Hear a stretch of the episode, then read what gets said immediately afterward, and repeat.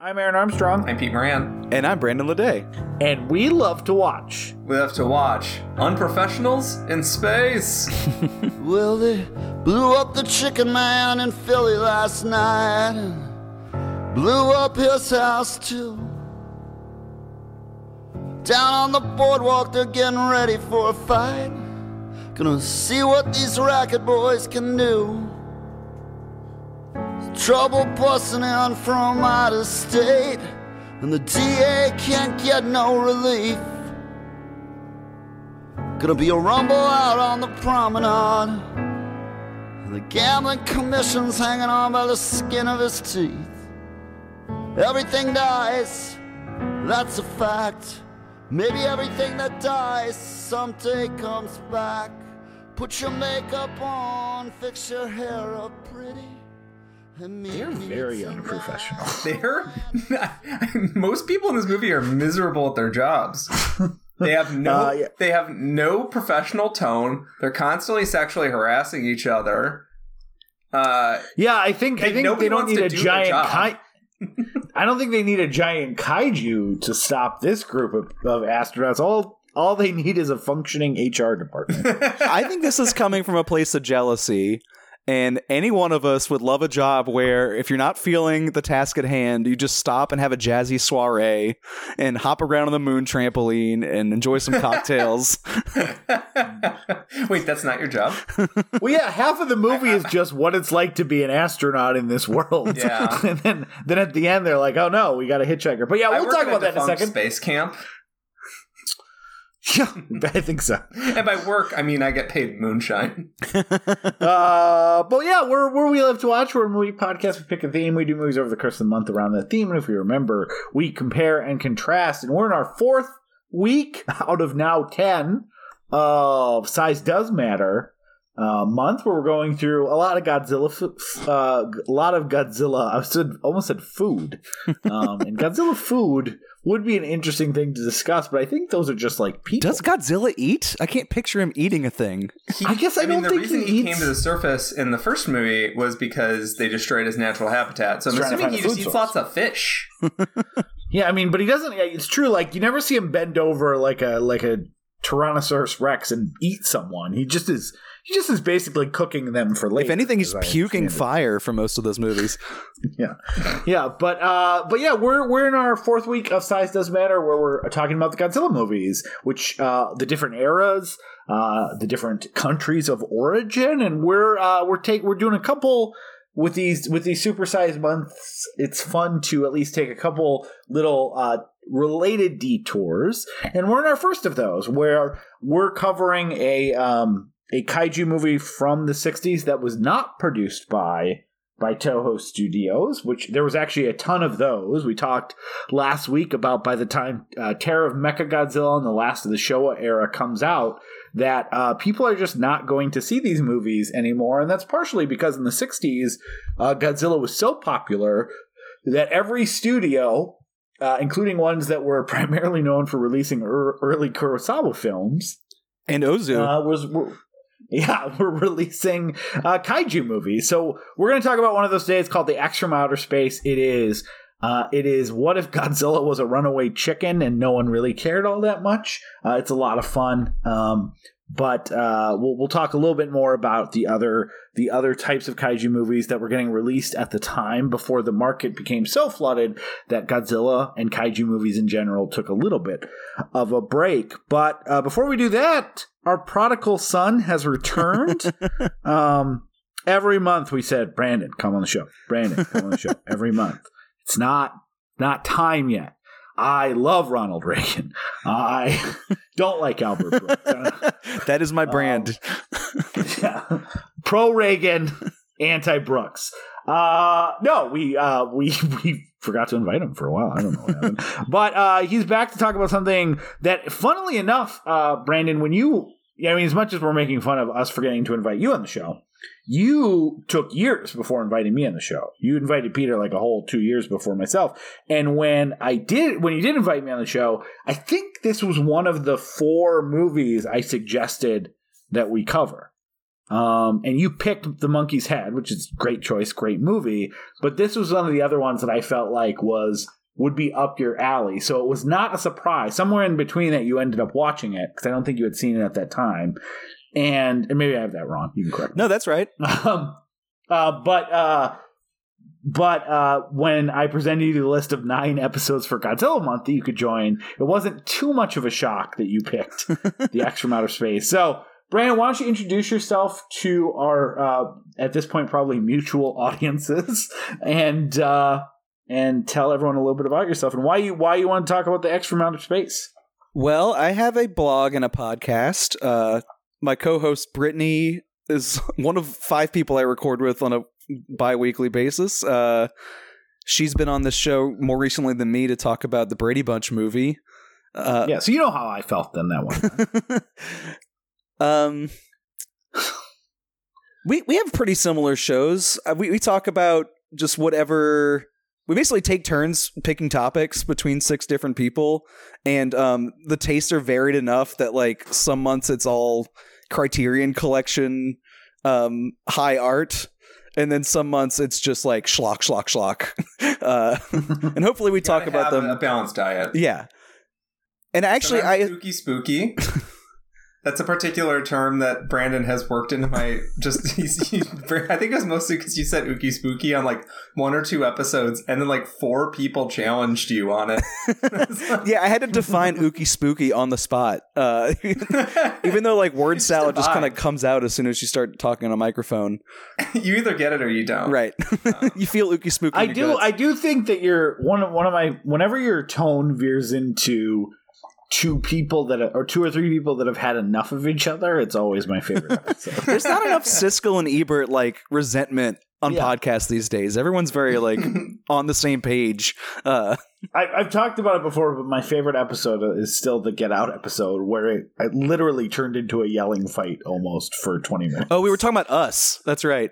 Ah, sorry, not Get Out. Yeah, us. Yeah, and then um, we got on the same page about Chud right after, so really suit things over. Yeah, yeah. Um, um, I actually associate the from Outer Space with you guys um, because one of the earliest episodes I fell in love with on this show was Goke the Body Snatcher um, which is in that same Criterion box set. Yep. and I happened to be at a thrift store. And anytime you see a Criterion DVD at a thrift store, it feels like gold. yeah. And they had half the box set there. It was like two of the insert, like little, like thin little spines of from Outer Space and Genocide. Um, and I bought both of them without having seen the other two movies in the box set. Um, so it took me a while to catch up with Goke, but I did eventually see the from Outer Space. And it was one of those things that it sat collecting dust in my unwatched DVDs yeah. for a long time. And then at the beginning of the pandemic, um, I made it a project to you know, have something to do in my house. Uh, it was to clear out all my unwatched DVDs and I found this one delightful. Um, and then I was shocked by how um, grim and undelightful the rest of the movies in that uh, it came from was it Shoku? Uh, Sh- uh, Shochiku. Yeah, it came from Shochiku box set is. Like the rest of it is so grim in comparison yeah. to how adorable this one is. Um, yeah, this one's super goofy. Yeah, I first heard about this movie, uh, Dissolve Adjacent as well. I mean, on unsurprising necessarily because of its association with you know an eclipse criterion box set which i think is where you know people relearned about this this is not one that was at probably a lot of video stores in the 90s uh that or at least that i was aware of but uh one of the one of the dissolved commenters who i don't think ever made it to the, to our facebook group uh, craig j clark who's become a critic in his own right uh, would always talk about this in the comments about how much he loved it. And uh, so at some point, I bought that. I bought that same uh, box set and I watched it before the like a year before the we all met. Uh, and I and I did love it. And then I watched Goke and I I mean absolutely love that movie. That's a five star one of my probably one of my favorite movies of all time. And I to my shame, I still haven't watched Genocide or The Living Skeleton. I, they're on my Spooktober list every single year, and I haven't gotten to them. But it partially is because I just always heard that the two Uh, the two that are really worthwhile and, and feel different and weird um, were were Goke and the from Outer Space, and the from Outer Space because it just it has a completely different vibe from every kaiju movie that came out in the same era, which we're going to talk about a little bit today. You know, we uh, whether it was uh, Gamera or all the different one-off monsters that came off came out. Godzilla eventually started as they, as we've talked about, started fo- following a I think, a more uh, lunatic based formula where it was let's just do a movie and add Godzilla in. It doesn't have to be a monster movie necessarily, but we're gonna we're gonna start fitting them in. I think that's where the one thing Peter and I have been talking about. That's really where the show, uh, uh, I think, movies start to get really interesting when they start doing alien invasion movie and Godzilla's there, or beach party movie and Godzilla's there, or evil theme park and and Godzilla's there. All these also feature aliens, of course. Um, and but a lot of the other you know movies of this era are more of the you know a lot of them didn't get sequels or have that ability to get super weird. They are people discover monster monster attacks over, and sometimes there's little twists to it, like Mothra's a moth. Um, you know, Gamera, uh, not by Toho, had its own series of different monsters, but I've seen a lot of those. I haven't seen all of them.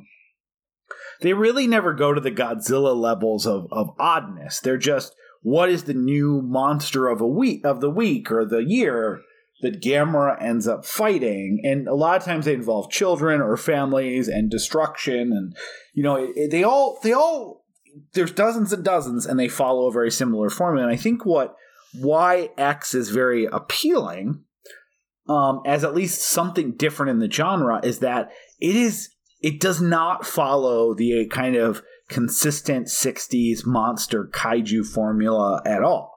It does in the sense that it has a big weirdo monster who's stomping down buildings, but nothing else nothing else fits in that in that formula. And I think that makes it like interesting and fun and very unique among its its peers. You so, mentioned aliens also, and uh, how many of these movies involve aliens, and how many of these movies like aliens are just kind of a given. Like yeah. Well, somebody's controlling this. It's obviously an alien from one of the three planets we've already talked about in this series. Um, the in this during the first briefing in the movie, they're all just kind of like laughing and talking, and they're talking about this fucking suicide mission they're about to go on. yeah.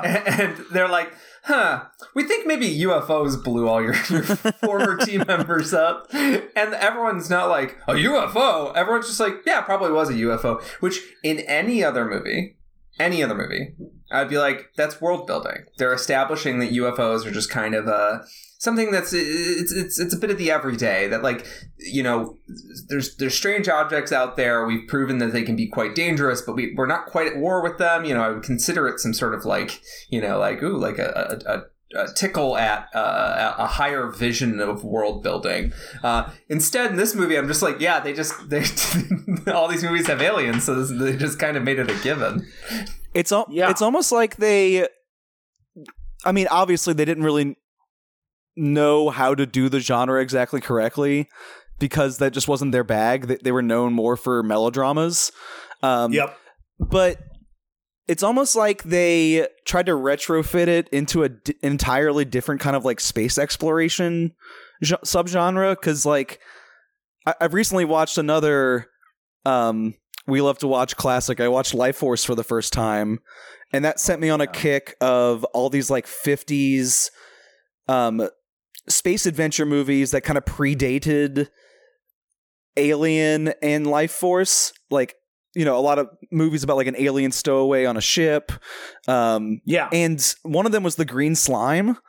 Uh, oh yeah, which is pretty much exactly this same genre. Like the the fact that the kaiju is in the movie and like comes back to Earth with them is just very normally that would just be like a um, humanoid size alien on the spaceship among the crew not something that then grows to like a huge size once it's back on earth it's it's kind of like those two different genres like frankenstein together um, instead yeah. of like actually participating in the same like like you said uh, godzilla format that had been done over and over and over again Yeah, I mean, this does have a lot in common with other sci-fi movies that you have to wonder, like, is this the first alien movie where the alien gets hurt and then it leaks acid blood through a thing? Like, did I, I don't know if Alien stole this from from this movie, but it's you know this obviously predates that's a you know famous scene in alien where they realize that the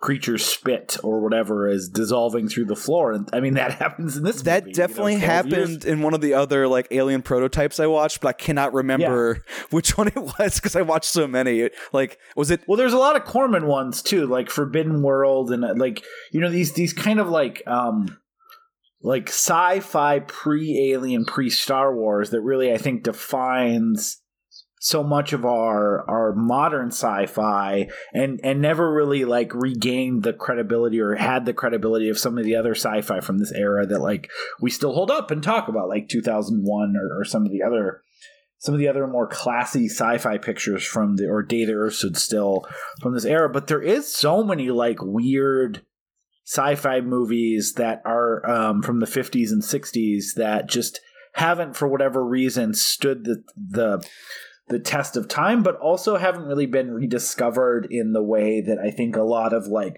horror movies from that era have been rediscovered and appreciated. And so. I kind of wish more cinephiles would seek that stuff out because, like, when a movie like Interstellar or um, Prometheus has that same like space exploration theme where people make terrible decisions, even though they're scientists, uh, just so something ridiculous can happen on screen. Like to me, I get a thrill because it feels like a like a pulpy throwback to that like 50s and 60s era. And for a lot of audiences, they just like throw their hands up and are like, "Oh, that's so ridiculous." and I'm like, "Yeah, it's ridiculous. Yeah, it's, it's amazing."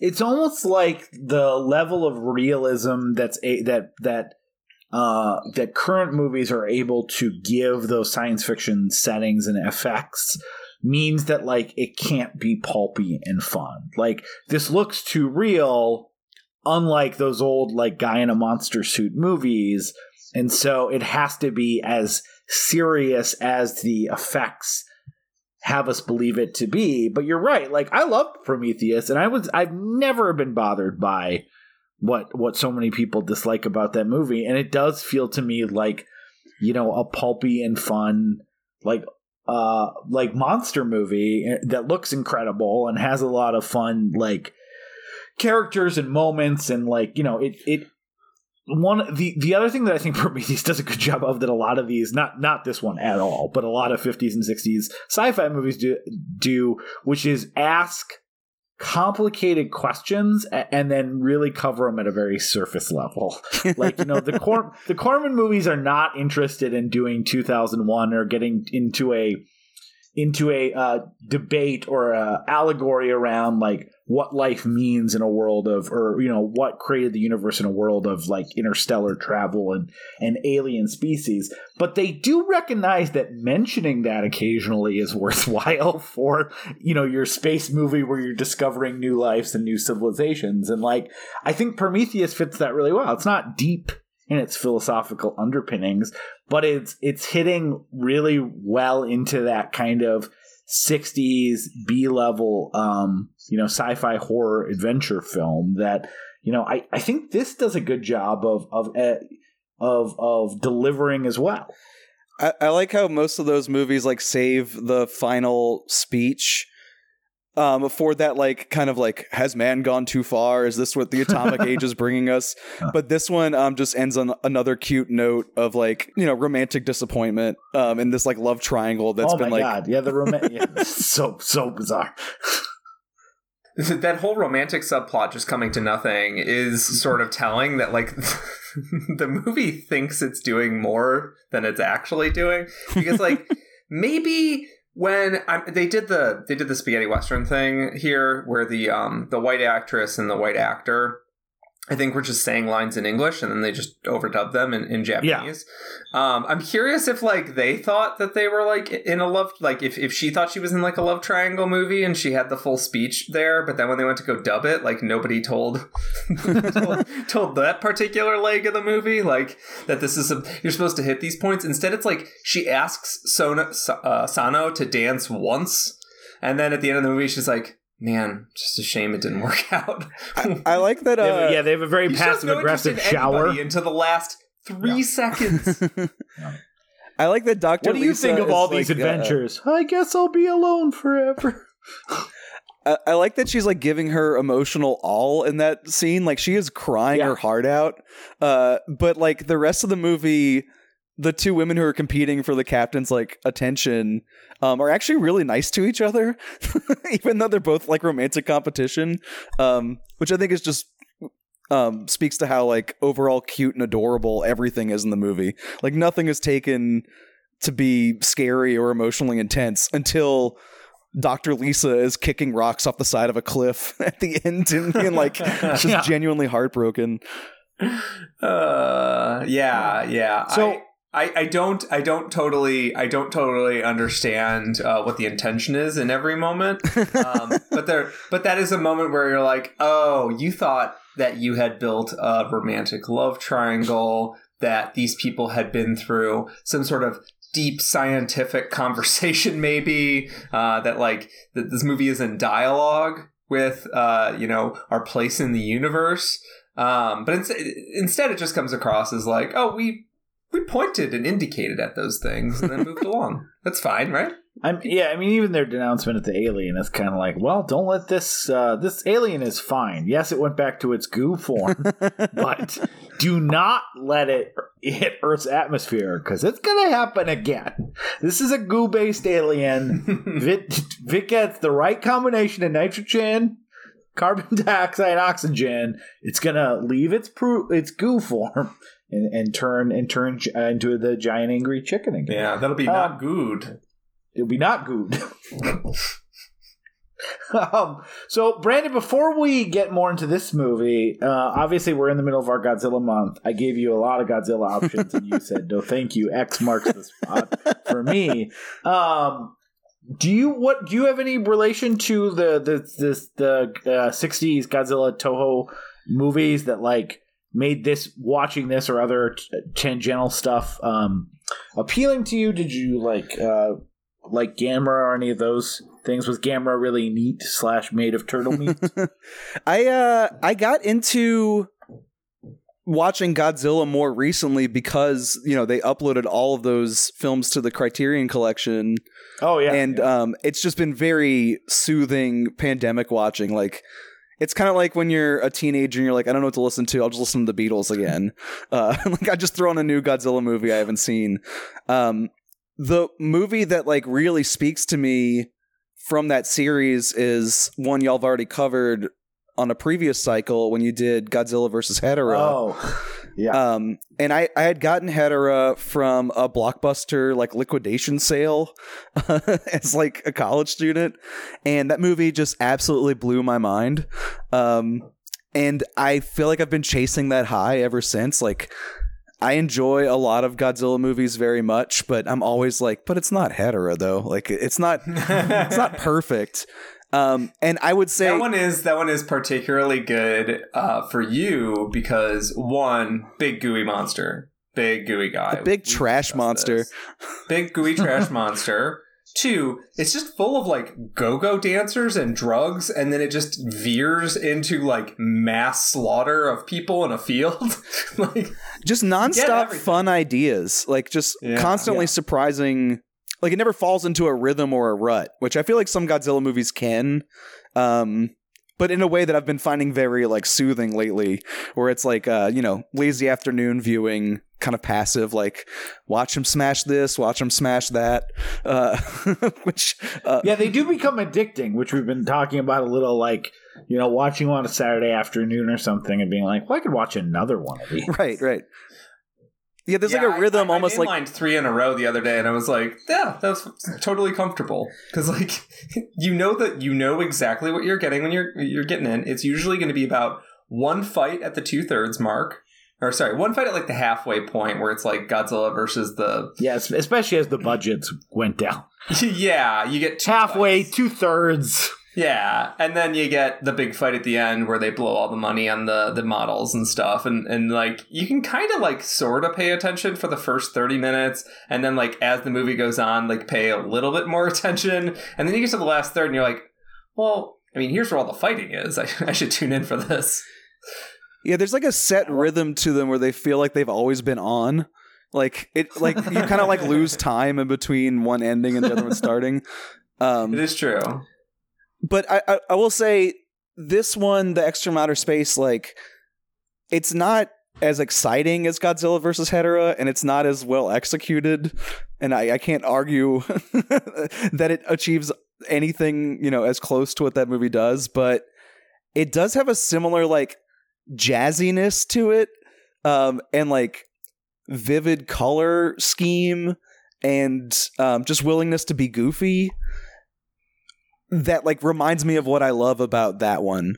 Um, so I, I do find myself more affectionate to this movie than I probably even should be. Like the uh, other films in this box set, they are grim in a way that like the original Godzilla film is grim and you know it's yeah. purposefully and thematically smart in like how it like reflects these larger societal you know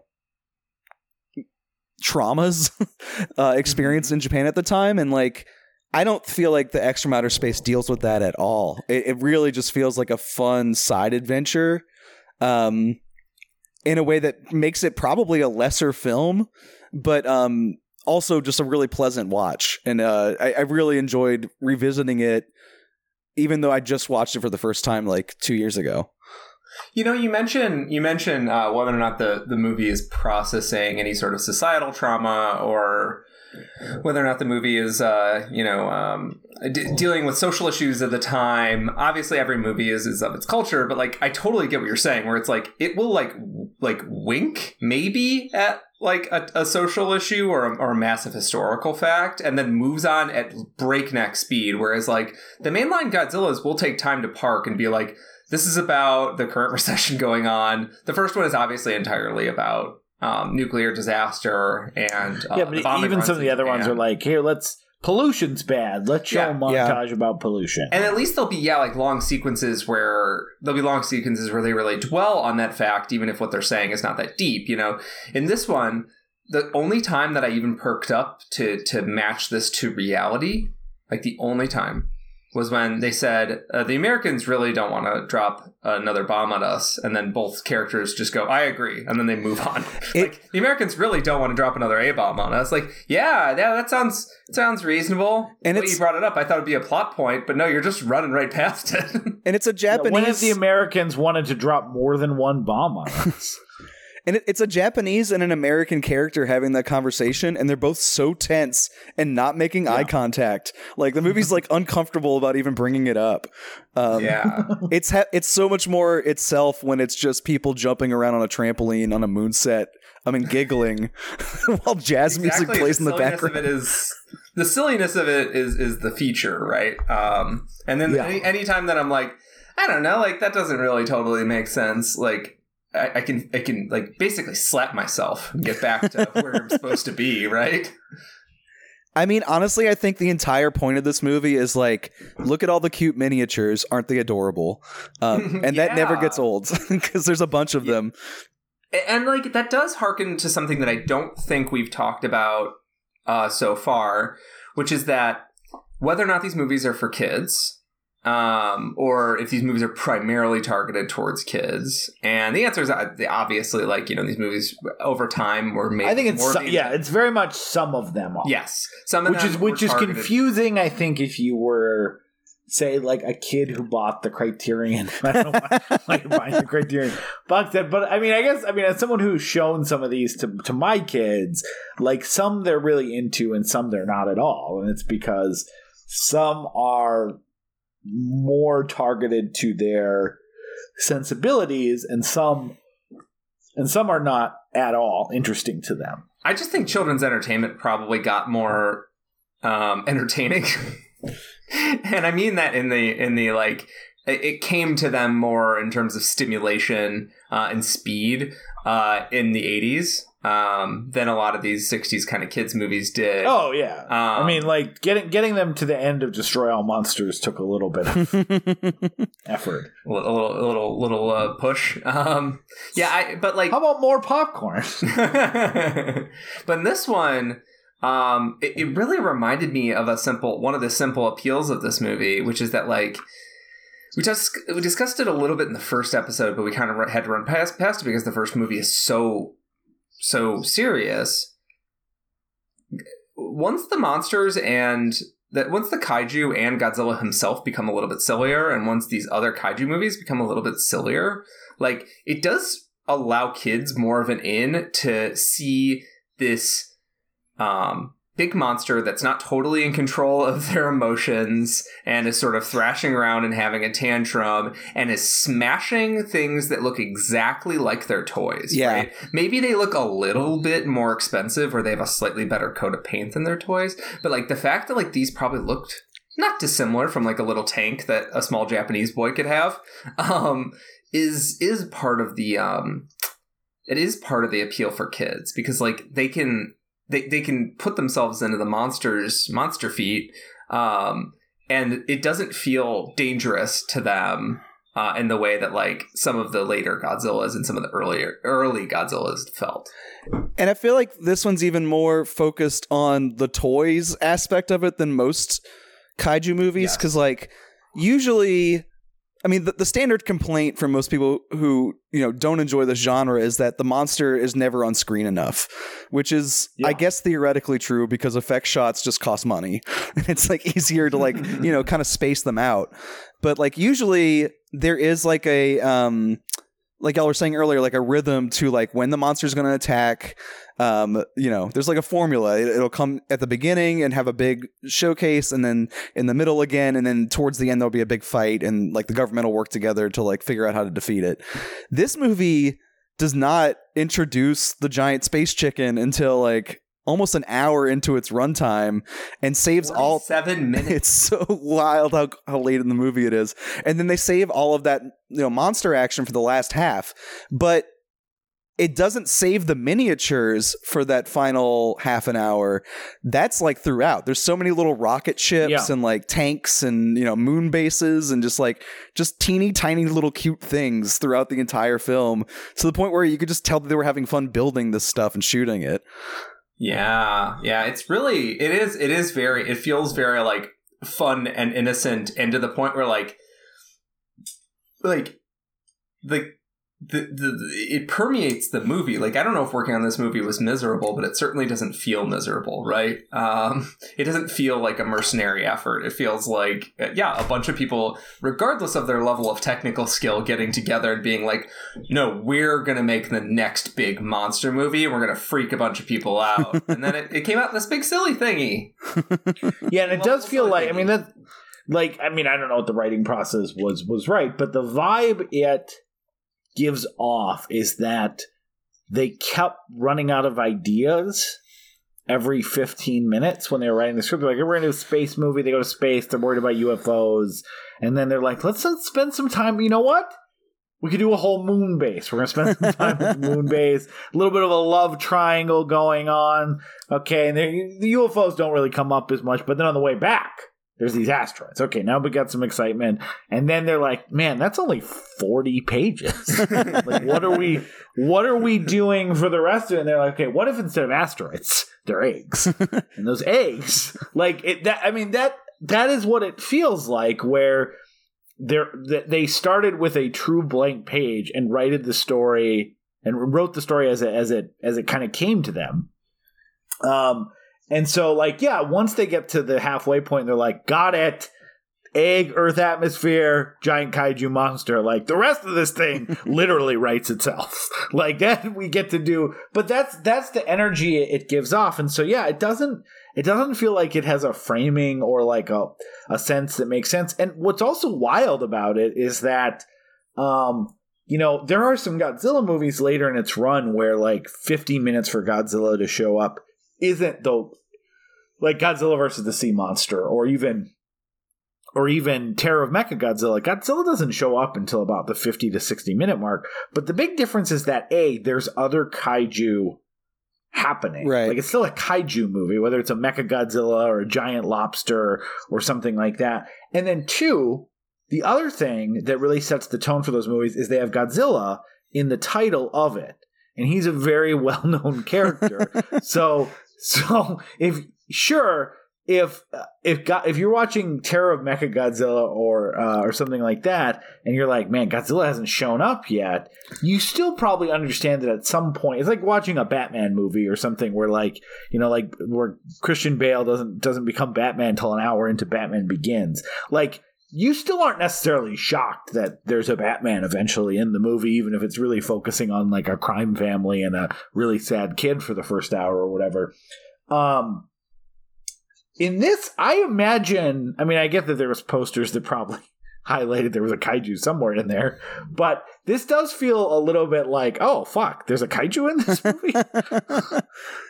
I, f- I find it kind of odd um, that the title makes it sound like they don't have a name or a definition for the monster. Like they say Guilala a lot uh, towards the end of the movie. I wonder what like marketing meeting they had where they decided that was not good enough for the poster.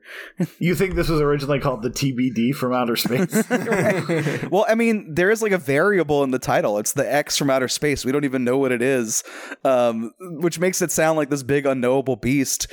But then they go out of their but way. they have a name for it, and they figure it out pretty quick. yeah, and then yeah, they even have a they even come up with a name for what kills it.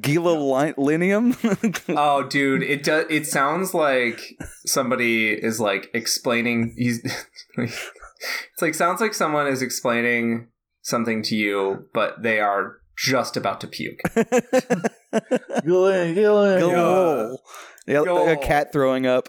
Um. it, it doesn't, and like, I don't know how to properly phrase this, but like, it's got to be really hard to come up with a monster name that translates across the channels. And because even Godzilla and the Gojira thing, like even even with that, because it has the double L's, right? Like it, it's it's just it, it's not pronounced the same way um, across the across the ocean. Um, it's got to be hard to come up with a monster name that like people want to say um, on the other side of the world. So I I can't totally knock them for that, but like, could they have asked like people to say the word out loud enough times that they're like, actually, that sounds pretty stupid. yeah. I mean, maybe that's why it's called the X from outer space, right? Like the marketing people were like, we're not calling it the Galila from outer space, right? It's not happening. Our our studio's been through enough. Uh, which actually, let's let's quickly touch on it that. Sounds like you've been overserved. Yeah. Oh, I think everyone involved in this movie was overserved. um, perfect timing. Uh, yeah, so uh, Shochiku is again this one was one of the early like uh, film studios in in Japan, and they're they're making Ozu films and um, they're making early Kurosawa films. And I didn't know this until I started uh, doing some research for this. But uh, movie studios in Japan like suffered greatly with uh, the advent of television and like like Japanese audiences like stopped going to all the different movies and really kind of stayed home. And so it put a few competing like some of the smaller studios or ones that didn't have like a steady steady stream of like genre hints or, or something to bring them to to the movies um it's put them out of business. So like at, in the in the early 60s a lot of Japanese movie studios went out of business including a lot of Shochiku's um competitors and then some of their other competitors turned to either like uh pornography like or uh, films yeah or like or like really violent gangster movie like su- ultra violent like studio which which in retrospect just seems like or like in a comparison seems you know so so weird to understand like it'd be like if all of a sudden like you know MGM in the in the '60s was like I don't know pornography.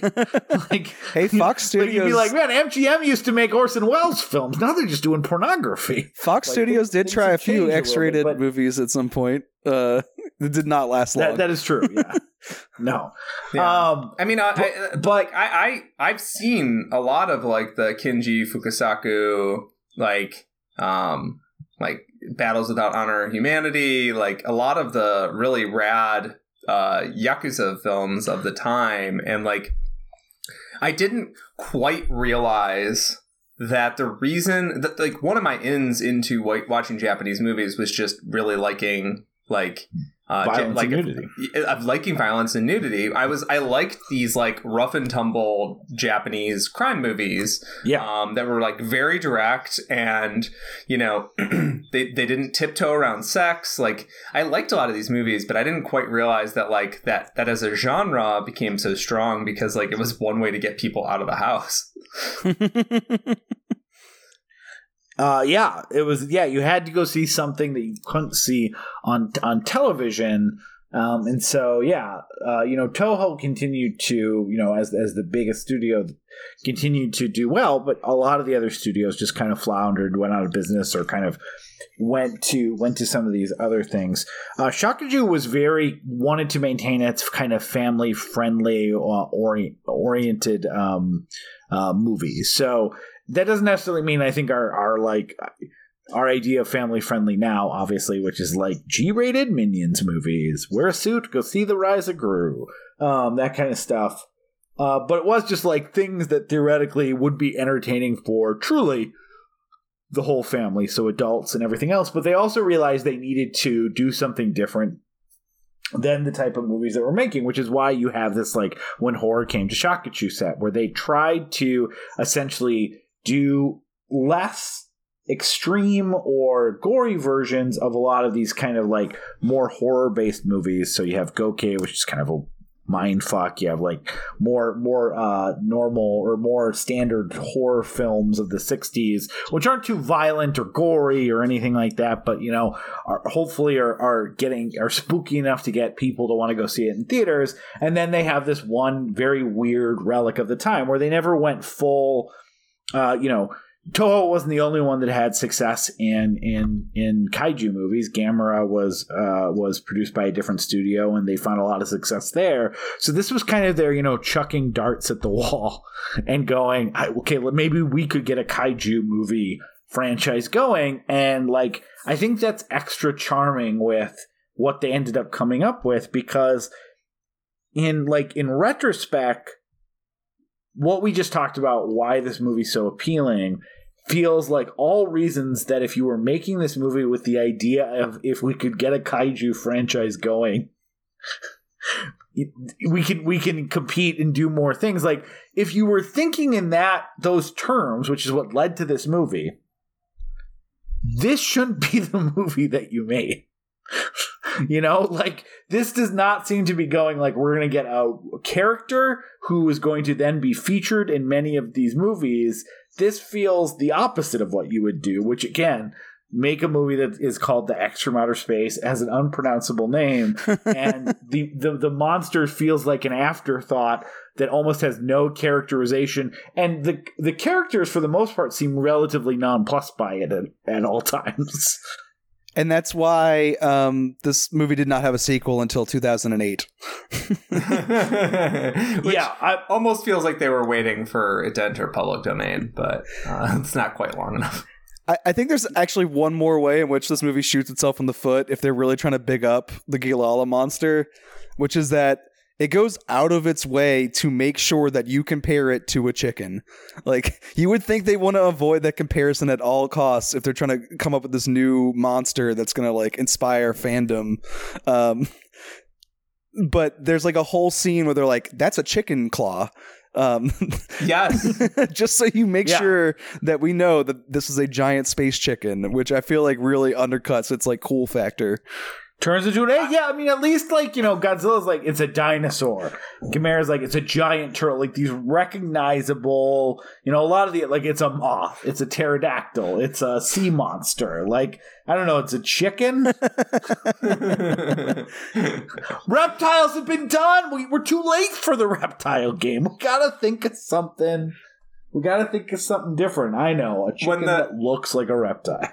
when they, yeah, when they, um, I mean that there's a there's a reason why uh, St- when they came back and made more Jurassic Park movies, they weren't like, okay, we're gonna get these back to the actual genetic uh you know like what they what they actually looked like like people people find birds funny because birds are funny they walk around they peck they got weird little beaks when they finally blew up the they finally blew up the chicken man i started singing atlantic city to myself I guess just sitting on my couch and it was just like they blew up the chicken man in Tokyo last night. they blew up his house too. Like I started singing myself because I immediately I saw this thing, but it's bipedal and it doesn't have doesn't quite have wings, and I was like, oh, it's a chicken man, but it kind of does have wings in the sense that when it eats enough radioactivity, it can fly. yeah. It, I mean, it. That's the thing is, it has no Godzilla and all these other monsters. They like they try to establish some some motivation and some like level of like you know uh Gamera is is eventually a savior and he when when the city's threatened he has to come do something.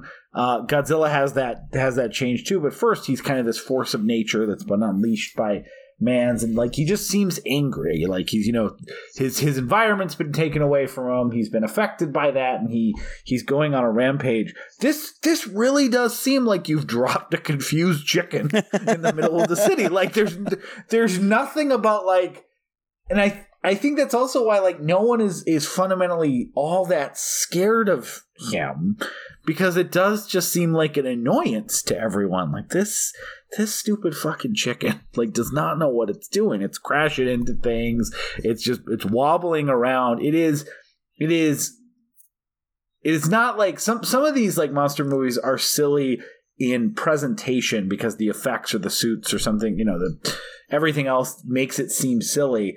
This monster is silly in concept.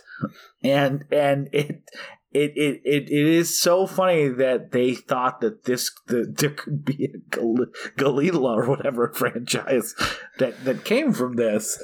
Um, and you know, in in a in an era where they were making sequels to tons of kaiju movies or putting them in any universes, I do think that like the reason that it's remembered and special today by a lot of people in a way that so many like have you heard of Atragon? Atragon's fine, but you've never probably heard of it because who cares? Like there's so many of those that match that qualification because they are they are like slightly worse or or or slightly more boring or very worse or much more boring versions of the Godzilla story or some version of that. And so they just, you know, why would you watch that? You would just watch Godzilla in most cases. Even that's kind of always been my my thing with Gamera too. I, have just never really enjoyed it because it's like, oh, this is like slightly worse Godzilla for the most part.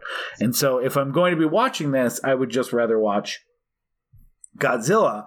And like this missing the mark so so much from what these movies were supposed to do is is what is what has made it something that I think has a fandom that is talking about it on podcasts in a way that you know we're not doing Atragon this month.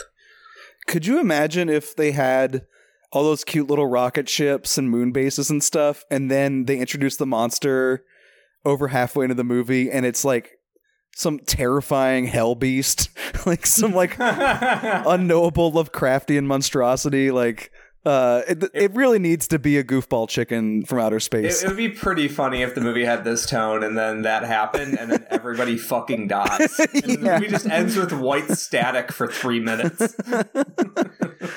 that also seems like a movie worth talking about, but uh Yeah, that'd be rad.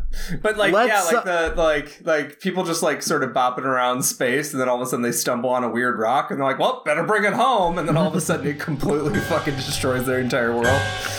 Uh, yep.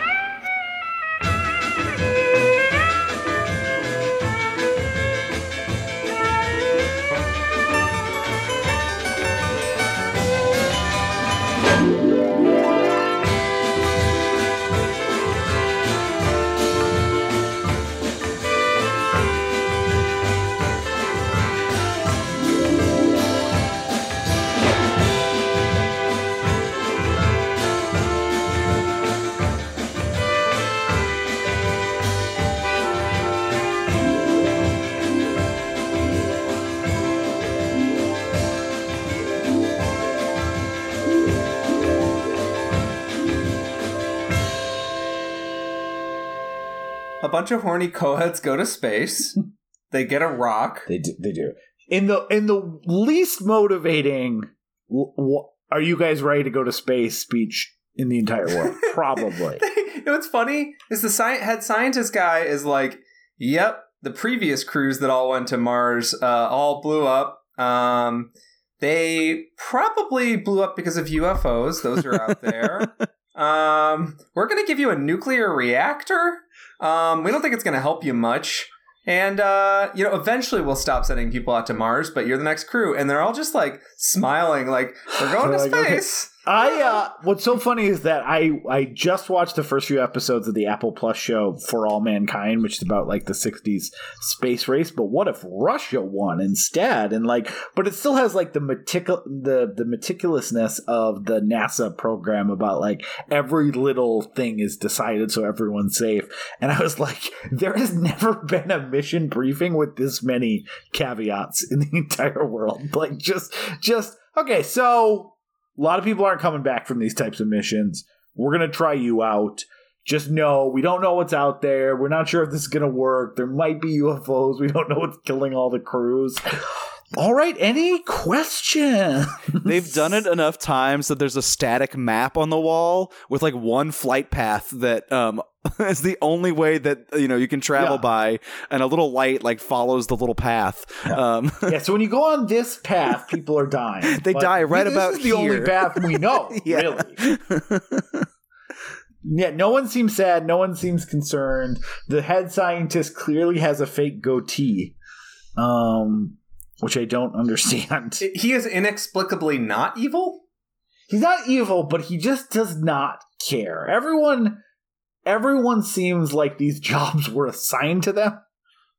Like there is, they have no... there is like a way. Okay, so there is a way that you can go through, like kitty like abandonment of reality and go through the other side of it like a wormhole yeah um and come out in just pure like candy colored nihilism.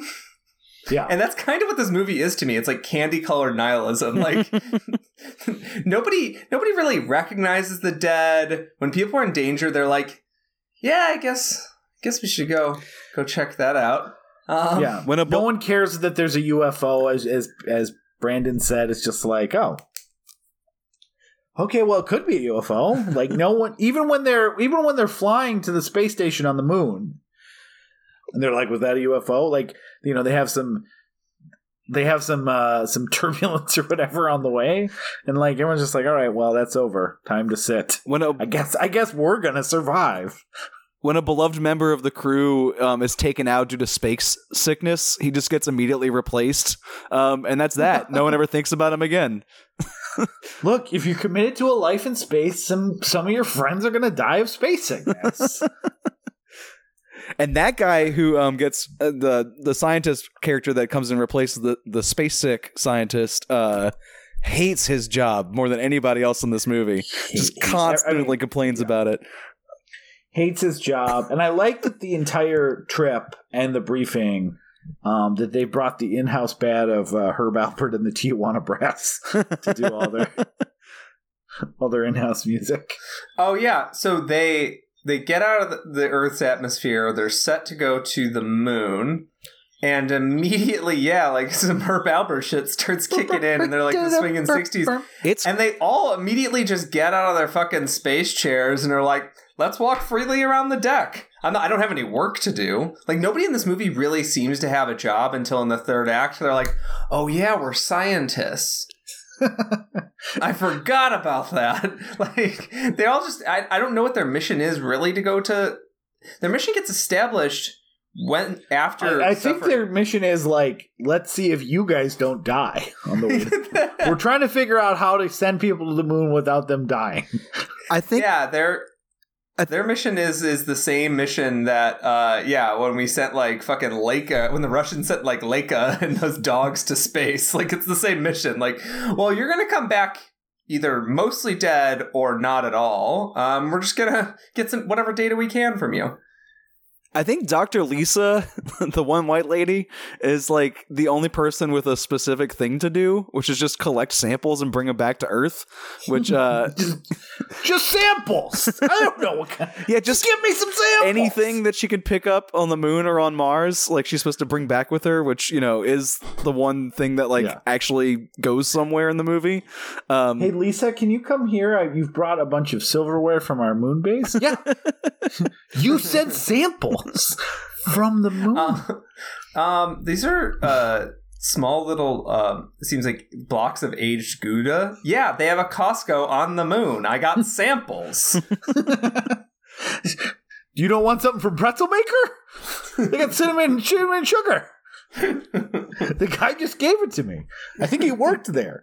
Um, they they also have the best like um you know I I know like Neil Armstrong iconic line classic line about being on the moon, you know, one small step for man, one giant leap for mankind. I think this has a competitor though. When they get there, uh, one of the I forget who says it, but one of the crew members says, "This is groovy. I can't believe we're on the moon." a more authentic response, like believably genuine. Which is it which is, is funny because uh, isn't it their job to go to the moon? They're one of the moon crews. well, their job is to go to Mars, but they're just stopping by them. Oh, that's right. And there's several so parties be, they have to stop at on the way. so they should be yeah. less impressed. I, as far as I can tell, okay, so that's another thing about this movie. They have a new nuclear reactor that's supposed to be state of the art, and yet they still have to like stop and refuel at the moon on their way to Mars, which, uh, contrary to the diagrams they have in all of the the mission control, um, the moon is very close to us. Uh, yeah. Mars is pretty far. so they get out, they get out there, and they're like immediately. I don't even know what the what their their plan is. I'm assuming it's like refueling or whatever. Maybe like somebody drank all the fucking Jim Beam and they need to stop by the moon. Um, but they basically go there Let's and they immediately and... start. They immediately oh, start showering and getting drunk as if they've been on fucking like they've been on like a nine month moon mission and they they've they haven't seen a shower. Like, bro, you got up here like 20 minutes ago. Well, they use the dual showers to have a passive aggressive little like minor like it, it's not mean, but there is like a little bit like, oh, you like the captain? I like the captain. All right, well, let me scrub harder. yeah, this movie has uh, this movie uh, waddled so Starship Troopers could sprint uh, in terms yeah. of uh, group shower scenes because for some reason they have tons of water on the moon. I think they pull the. Oh, hold on, but but, it's not real water from the rocks. No, it's not real water, Peter. Don't call it water. It's, and then he goes, "It's better than real water. It's better than real water. Pure. Yeah, I'm like, it's artificial, but it's pure because it was synthesized from H2O. Rocks? yeah. But and then the, oxygen that they had to bring, right? Yep. I don't get it.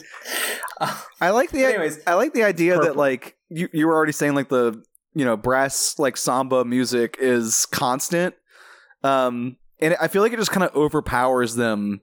Like you kind of forget that it's playing over and over again, but then they have to like stop and have a jazzy shower and a jazzy cocktail party and a jazzy walkabout. Yeah. Like the music um is kind of like playing um in the background at all times and then it sort of overtakes the soundtrack and people stop talking and just start dancing or jumping around um, or like scrubbing themselves under the it's fake water it is kind of amazing that 2001 a space odyssey came out after this because if if you didn't know that and you couldn't like you would go oh they were probably doing like you know how in the beginning of the first like one of the first sections of 2001 is like them at the space station and what it's like to be on a or, at, or not a space station on a moon base. And so let's do the same type of thing but obviously you know it's not stanley kubrick and it's it's more just like let's do that. Yeah it's exactly. groovy. But somehow this came out before so like they're not they're not doing the this 2001 thing. Of anything 2001 is doing the x from outer space thing of spending a lot of time at the at the at the moon base. But it is yeah it is they yeah they just get there and they hang out and they go and they go jump around and they have a good time on the the gravity which i think is a good time good way to spend your time i guess Lots yeah, of giggling. They, yeah, yeah. They they go and jump on trampolines that are conveniently hidden behind some moon rocks to make it look like they're just bouncing. They yeah. don't even do the trick that they do in later mo- movies, um, which is like you know you just kind of have people tugged on wires a little bit, so it looks yeah. like they're kind of bouncing in space. But like you can tell that like the way their suit is tugging, that like there's wires like wired through them, but like it's still charming because you know the actors are selling it. In this, it's just people in, in spacesuits jumping up in one one y-axis just directly up and down. yeah, there's no fl- and it's way off in the background. You just kind of see some heads poking up. I mean, I also love that like for no reason, and this this is the energy of the movie that I enjoy, where it just feels like not a lot was intentional. Where uh, they they when they get there, they're having the meal where they have the water conversation, and everyone is sitting at the this table except for one of them that inexplicably is sitting at a separate table. Um, but still having a conversation with everyone at the other table. He like, knows what he did.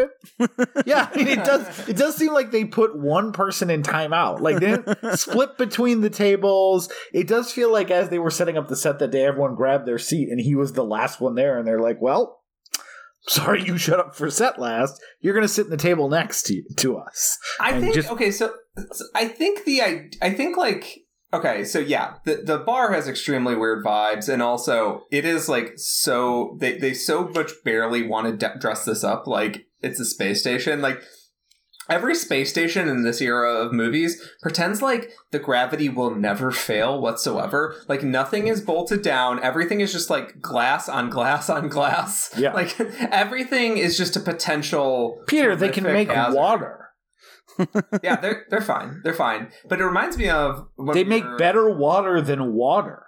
It like reminds me of it when we do the Star Trek episodes and we talk about 10 Forward and we talk about we've talked about other like space bars and stuff and media and like there's multiple times I've been like I'd love to to drink uh, a synthahol at 10 Forward or whatever. Like I'd like to I'd love yeah. to uh, I'd love to hang out at one of these space bars. I'd love to and Star Wars has so many great space bars. Like I'd love to drink in the cantina. I drink as much blue milk as, I, as I could I could get. Um, as many space credits as I had in my pocket, I'd spend it straight from milk. the nipple.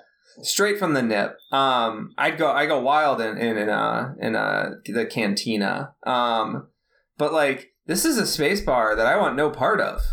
I want no part of this space bar. It's awkward and cramped.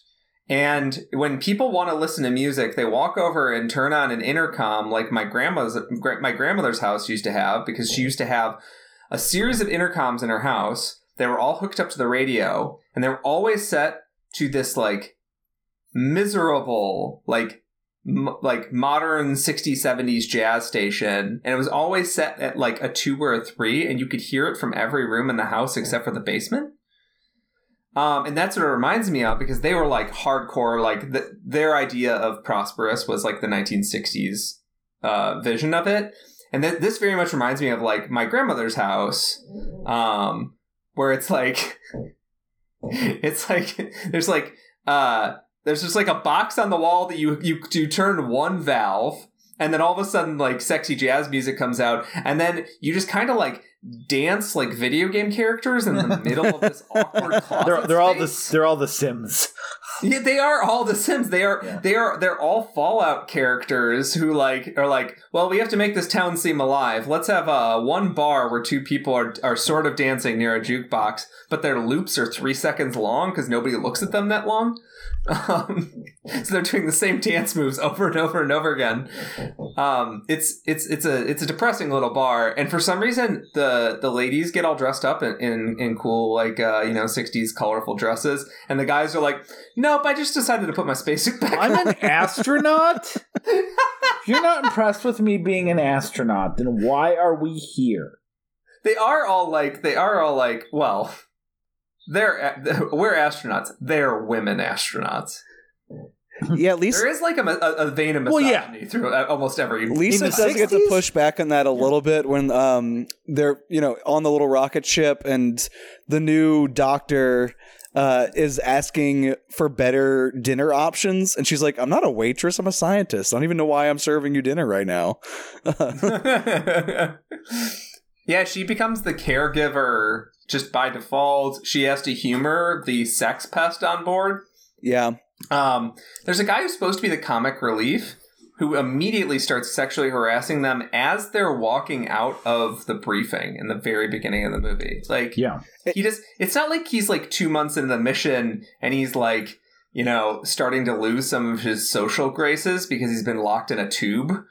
he's been, he's not set foot off the planet yet. And he's just like, man, wouldn't you like to go on a, on a date with me? You want to go on a date with me in space? She does throw that right back at him a little bit. She's like, "Yeah, your heart rate's uh, raised high too. Are you like excited by me?"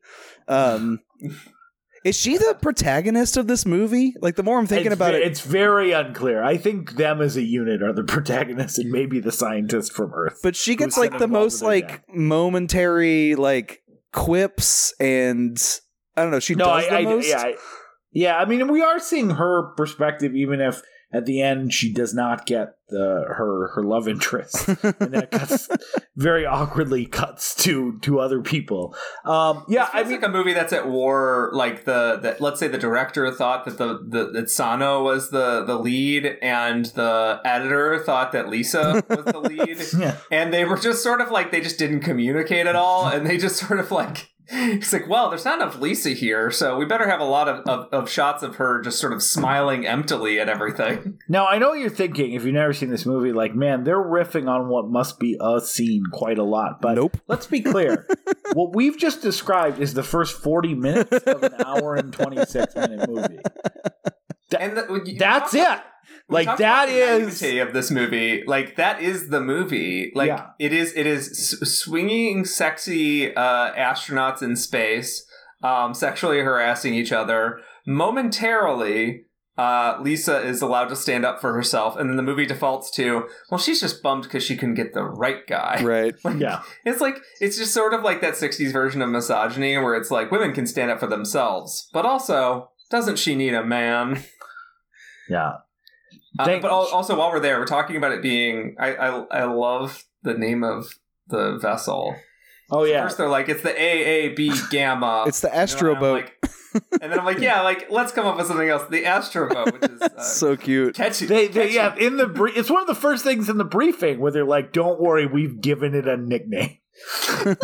Because, like, if you were naming a, a spaceship that you were sending to Mars, you'd be like Excelsior, or you name it after a Greek god, or you'd be like, or you'd like come up with something like clever, or you name it after like your fucking grandmother. Instead, it's like. You know what spaceships are like? Boats. It really, it really is. It really is like the Radio Shack of like. There's that joke about like uh, the Onion article about like how was Radio Shack still in business in like in like 2008, where their name is the two least appealing things to to modern be, uh, a radio that no one cares about and a shack. They're selling cell phones for some reason. Like that's what it reminds me of, like the Astro boat. Astro boat. And like, yeah, that is it's it's like a love boat. That's but like if they the actually stars. called, you know, uh, Gene Roddenberry pitched Star Trek as Wagon Train to the Stars. But like, if he actually called it the SS Covered Wagon One or something. that that is something the movie does fill a lot of that first hour with is just shots of the astro boat in space there are a lot of effect shots um yeah. which is great like e- even the ufo attacks they don't look fantastic um but there's a lot of Everyone non nonplussed by it completely. like, no one says anything. Everyone's like, yeah, well, they did tell us this could happen. It's it's kind of like if you're on your first airline flight and turbulence happens, and like someone warns you, like, hey, so the plane may shake, and that's just part of the the situation, but you're not in danger. Except in this case, they are in danger, and they were warned about that too. But they're like, oh, look, yeah, it was a UFO. Crazy. Yeah, All right. Well, Yes. So okay, so the sh- I'll, let's talk about um let's yeah. Let's. We're, Let's we're- I mean, about- we're in the middle of the movie where they go to Mars. Like that's where we're at right now. I mean, s- space looks. I think space looks uh, really neat, and the shot of, of Earth looks really neat. Uh, so much to the point that I was wondering if it was stock footage from a different movie. Um, the the UFO looks kind of charming, even though it's clearly like two pieces of of like um opaque plastic with like Yeah. Christmas lights on the inside. I thought i thought it Um, looked like a pie without a tin yeah, yeah, yeah. It has sort of like a jelly, jelly with lights in it kind of quality. Their ship just looks like an airport tram. like its wings are pointed, all of its wings are pointed down, which I was like, did this come off of rails? Like, yeah. What it reminds me of, Peter, is a uh, a, a boat. It's it's you know what? Yeah you know it, the name is actually appropriate because it does look like a fucking boat. It looks yeah. like it but like, like a boat not a like that sails on the sea but like the the 1986 mercury grand marquis i had growing up. Like a, that that's a boat. Uh-huh. Yeah, and I bet you it also it had a um a Herb Alpert stuck in the tape deck. Did have a tape deck. Uh, um, uh, yeah, so I mean, they eventually go to Mars. I mean, yeah, well, sort of. They don't. They go to somewhere. Well, they try to Mars. They leave. the, the, mission. Okay, the the scientist calls at the beginning. He says this mission is not going to has not been going well. Let's see how it goes for you. They also do not make it to Mars. They make it to like Mars's orbit, and then they get attacked. There's a hole in the ship. Yeah. Um. Asteroids. Uh, yeah, they get they get troided. I, I do love when the, the asteroid goes through the ship and they lose their gravity. They're like, it's kind it's kind of like I mean I hate using this uh, analogy, but it's like a boat that has hit a minor wave. yeah, that's why they call it a boat. Because uh, no one is ever in zero g in this movie, really. Well, that is expensive. yeah, like it does. Okay, there's a very cute joke that I did not mention in um Astro our Astro Monster episode, Invasion of the Astro Monster episode. There's a very cute joke that's extremely stupid that reminds me of this, where um the I don't know the American doctor, the American scientist goes, "Does something feel weird to you?" And then uh, the Japanese uh, scientist goes, "Oh, sorry, I had the plane upside down." And oh yeah. Flips it, and then he flips it, and the image flips 180 degrees. And that is that is a very funny joke. And I'm I, like, I know they know that there's no up and down in space, but like, what are they doing? like, it feels like the only way they can make that joke is if they know there's no up and down in space, right? Yeah, I mean that is clearly a joke. Yeah.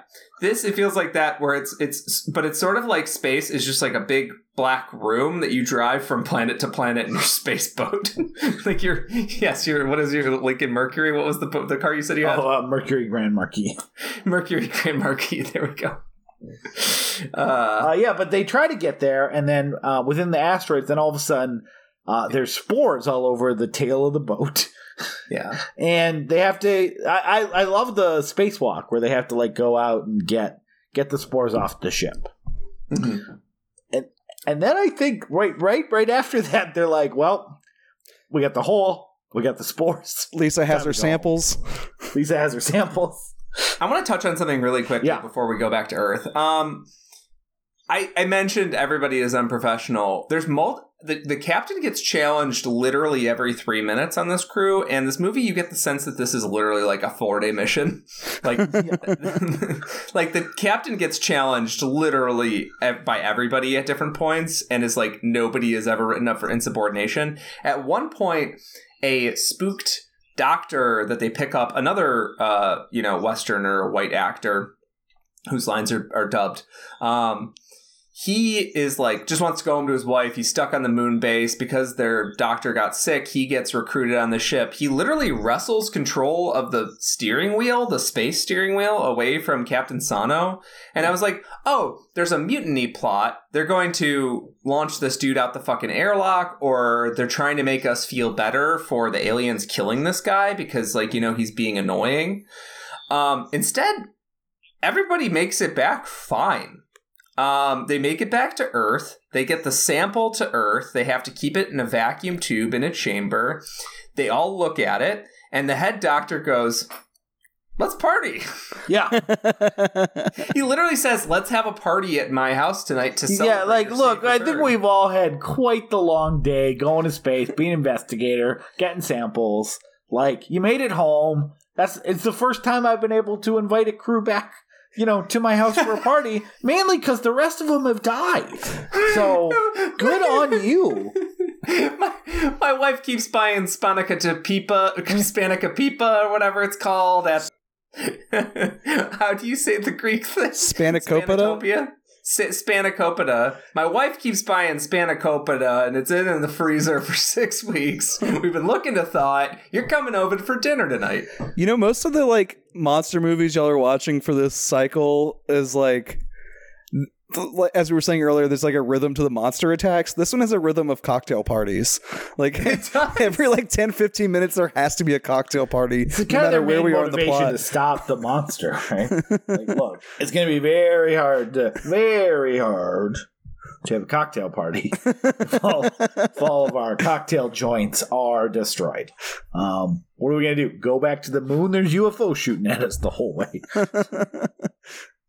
Yeah, I uh yeah, so yeah that that is great. Yeah. And the party unfortunately gets interrupted uh because as Aaron alluded to earlier, the spore burned through the floor, yep. burned its way out of the out of the containment shield and then turned into a chicken and wandered around underground so that, until it yeah explodes out of the earth like 20 full, full kaiju later, form. full size. yeah, it's, it's it's kaijuized. It's it is funny that they every other version of this movie. I mean every other. I've you know there's the Galaxy of Terror stuff from uh the Corman and stuff like that. They they would have some idea of a transitional stage between micro almost microscopic spore and giant kaiju monster. You know, mainly because it, it it allows you to again do different monster designs, have different levels of threat. You know, you want to appreciate the scale as it's gotten bigger, and it's so funny to me that within five minutes they go from tiny spore in a vial to oh I guess it's gone to it's a it's a ten story chicken. You don't even see the like um runaway chicken you know the thing that leaves the footprint on the floor. Like no. you just go direct from spore to kaiju. Whereas like uh like you were saying like uh in Hedorah I'm thinking they have like charts and graphs showing you each evolutionary stage, breaking it down so you can like yeah. mentally make those leaps. I mean that's that's the standard way to do it, right? Like you you want the the smaller I mean, that's even Alien, right? They, they so you have the you have the smaller alien, and then it's getting bigger and bigger and becoming more ferocious, and and there's just there's there's no separation between it's either it's either a tiny thing or a giant thing. That's that's what happens, and it's it's almost like they're like, well, I guess we could show it, but then we got 45 minutes of solid gold moon cocktail parties. like, we're not going to cut into that, are we? Everyone's like, eh, I don't, yeah, I don't think so. To Let's its show, Big Monster. To its credit, once it is a like hundred foot chicken, um, the movie just like commits to that for the rest of the runtime. Yeah, it's the rest of the movie. Yeah, and it also like, I mean, and this is not necessarily a criticism at all. It's like again, all these things are things that I think why this movie's so charming and enjoyable. But um, they clearly like one of the things that Godzilla movies do, and a lot of these kaiju movies, they understand like they need they need the, the creature to destroying certain areas. So usually what that means, especially for lower budget, later era Godzilla movies, is they have a scene in a city where the monster is stomping on a lot of things, and then um, you know that that obviously they get maybe one to two takes of because once it's stomped, I assume they they have other ones they need to replace it with, but they can't just put the stomped one back together and then like usually like then a landmark separately outside of that that bigger set that they have the long scene in. And then the rest of the scenes are usually going to be like especially as they meet other monsters or fight the military are mostly going to be in a field or something like that. And this does feel even though there is like some more barren fields especially when they do the jurassic park car chase stuff like that um yeah, is this the most influential movie of all time? It's hard. I think I think two I think 2001 Alien and Jurassic Park borrowed directly from the X of from outer space. But it does feel like they just have one big city street set and they just use that the entire time. And like you said Brandon, because there's not the monster goes away, monster comes back in a different location that like is the structure of these movies and instead just 40 minutes of crazy wild chicken destruction a- action with the exception of when he turns into the the the, the glowing egg because he has so much energy and and moves to another area of the map i guess. Feels feels like a video game. Um that it, it is just one constant monster attack for the last 40 minutes. I think that is still a commitment to just the movie's love of miniatures because oh yeah. it's just like little tiny things being smashed and um, even when it goes to that barren you know landscape um because they're kind of luring it away from the city um they make sure to throw in that little tiny toy car for it to chase which is like one more cute little object uh for that Jurassic Park sequence. Um and the whole time I'm just like this is adorable. Look how tiny this stuff is. I find it very charming that um how much this movie is about uh trucks and jets and shit because you can tell there's like there there were like 5-year-olds in the theater for this. Right. I'm like, holy shit. I had to sit through watching my parents have a dinner party for like an hour, and now I get to watch bombers fly around? this rules. I will say at the end of that miniature rainbow, there is one actual horrific sequence. Which is when they like pour the Guilalanium all over the monster hmm. and it like foams up um and like shrinks down. Like watching something so cute actually turn into this like body horror moment um, is like the only time the movie ever becomes disturbing in any like kind of authentic way. Uh, this is gonna sound this is gonna sound weird or like pro military or something, but like I do kind of like that. Finally, in one of these movies, they don't need another kaiju to kill it. It's just like a bunch of scientists got together and made a cool weapon, and then they dropped the bombs on the thing, and they figured out the exact bombs to to melt this thing. But you're right, like it's kind of like a cute weirdo, similar to the more kiddie of the Showa era. Like so, right in the like most of the center of the the Showa era, like most of these cities are kind of abandoned. Um, like you don't get the sense that people are being crushed. Uh, in in more of the kiddie kaiju movies, and this I, I get the sense that the city was evacuated um, a long time ago. If I was even going to extend that amount of world building in my head, instead it's just you're watching a toy crush other toys. Um, and yeah, it's mostly just cocktail bars. I have a hard time. Yeah, I have. I have it's kind of like how near the airport there's a couple restaurants that no one lives there. like this is near the near the space airport where they have you know some hangars that that do airport related stuff and businesses, um, and they have a bunch of bars. And yeah, I mean you don't need anything more. Yeah, yeah, and, and so I, I, have a hard time getting mad enough at, at, at the Gila or you know to um, feel justified in watching this thing melt the way you would like you know uh, in, in another more more violent monster movie where you're like, yeah, this monster probably has to go. Like at the end of American Werewolf in London, like yeah, that it's probably for the best that David is riddled with bullets. There doesn't seem to be a, a cure for uh, werewolfism in this movie.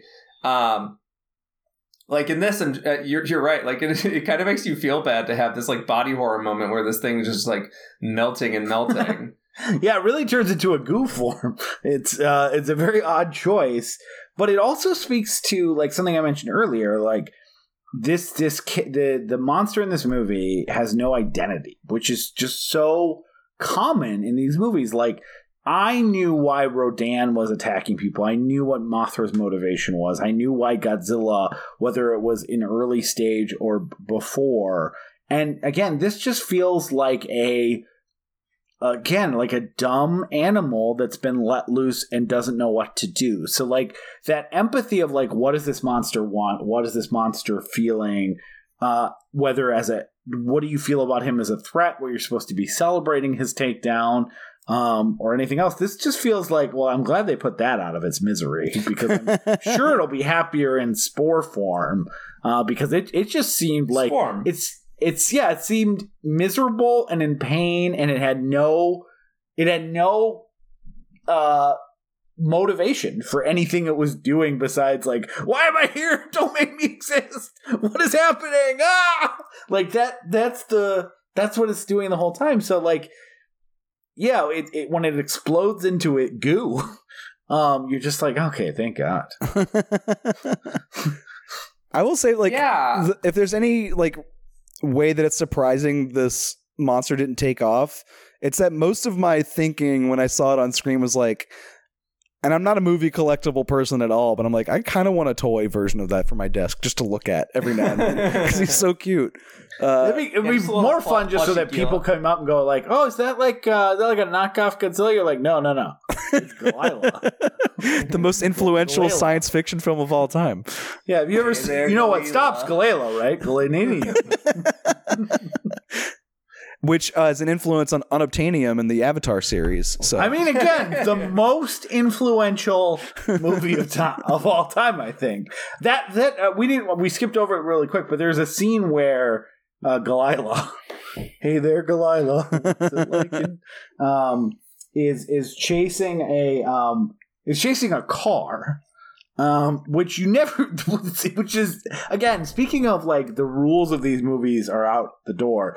You never see these things like chase an individual thing because they're usually this force of nature, and like if anything, it's like a helicopter or a train or something is or a car has flown into its radius, but they're not like they're not usually like the dinosaurs in Jurassic Park where they you know see some sort of stimulus and then react to it because they're animals on the on the hunt. They they destroy things but they're not like act, act you know uh, they're not king kong. They're not uh, actually trying to get someone specifically. So when he's chasing the car and you see a man i mean what's what's what's effectively a man in a giant rubber suit who's acting like a confused chicken, chasing a tiny remote control car on what looks like a jet runway.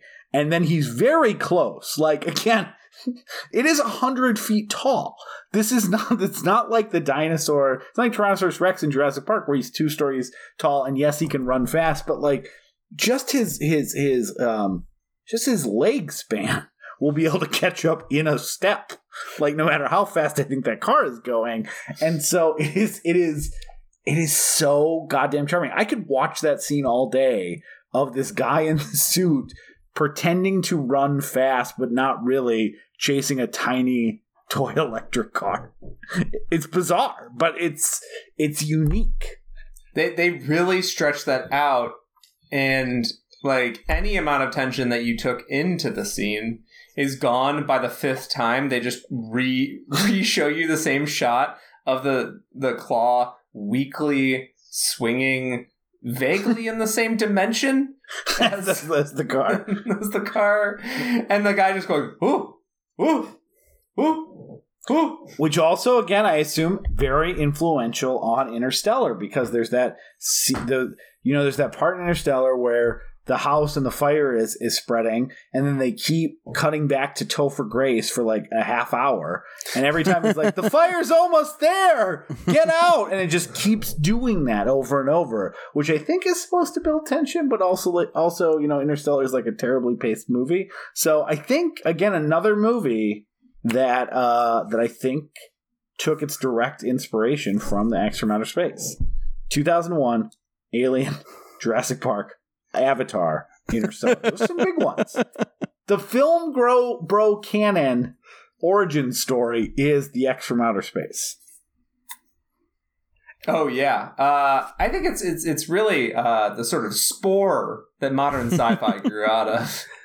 Yeah, and then much like some of that, the people that like those movies, they should be put in a heliocentric order around the sun, I think, to avoid harming the rest of us. Oh yeah, for sure, for sure. Um, how is it like Goodfellas? Any anything we can riff on there? Uh, There's a lot of cool cocktails. cocktail parties and some yeah, Goodfellas. I mean, Aaron. More directly, like I, I was talking up Godzilla versus Hedorah earlier, and like this is a few years before that.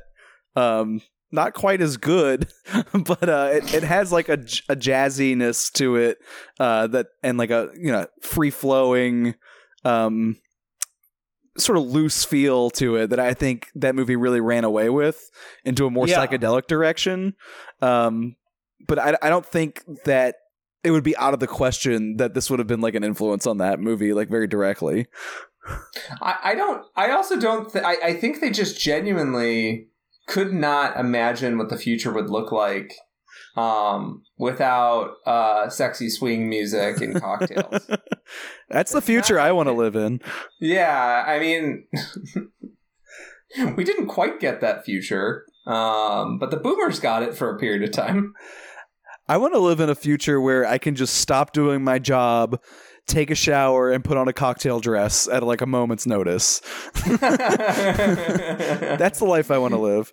I do love. Okay, so I have friends that are scientists, are researchers, and How, what's their sample? What, what's their sample sitch? their samples. Uh, well, one of them that just she just completed her doctorate um, is on uh, coral. So she actually went to the East Coast to gather coral for um, one of her experiments. Oh, so you're saying that a lot of science is sample gathering?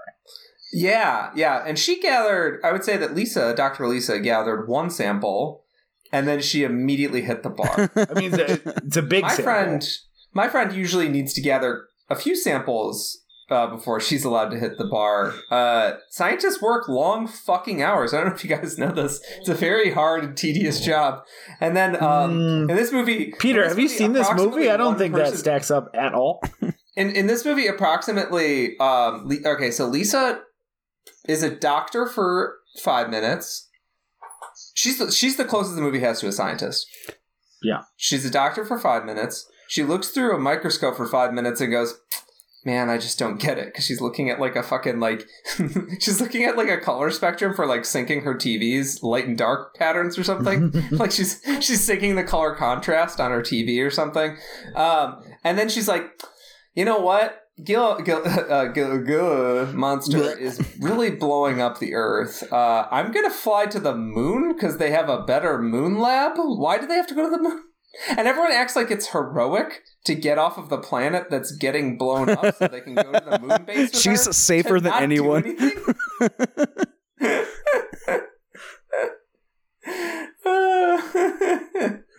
like people are like, uh, yeah, I'd love to go to the moon too. There's no Gila Please take me with right? you.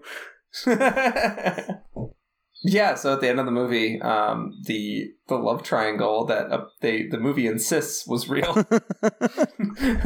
deflates um, because you know uh, we just we need some closure on that romantic relationship, right? But Um, not think through any all- sort of like. There's no conflict. There, you know, the other guy is like, Doctor Lisa. Well, now you can be with the captain. And she's like, I think he loves someone else, and then it cuts to the other, to someone else, her her friend and colleague, and But she knew captain at sunset. she knew there was something between them because when they first get to the moon base, she's helping the captain flirt with her romantic rival. Like she like Yeah. gives her earrings as a gift and like nudges the captain to like make sure that she gets to keep them. And like most movies where two women are fighting over a guy, it's like very annoying. Like that's their entire personality.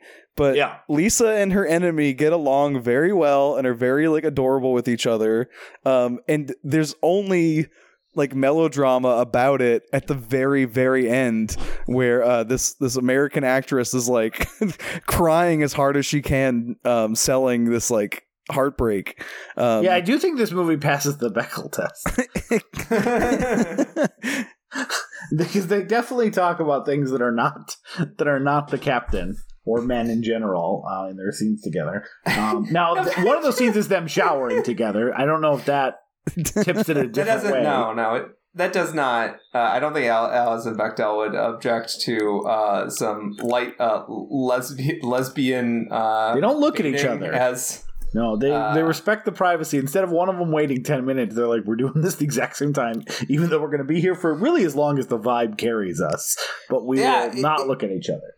Yeah, like, like, yeah, we all need to shower and make sure that we got to the closet bar at the same time. Like, uh, we we, we weren't late for uh, being sexually harassed in the the bar that uh, we don't want to be in, and um, absolutely does not inspire any sexiness in us. It is. Um, ju- it is just a weird ending though, because like, it, it, like I, they don't really commit to this being a love triangle at all. There's a few.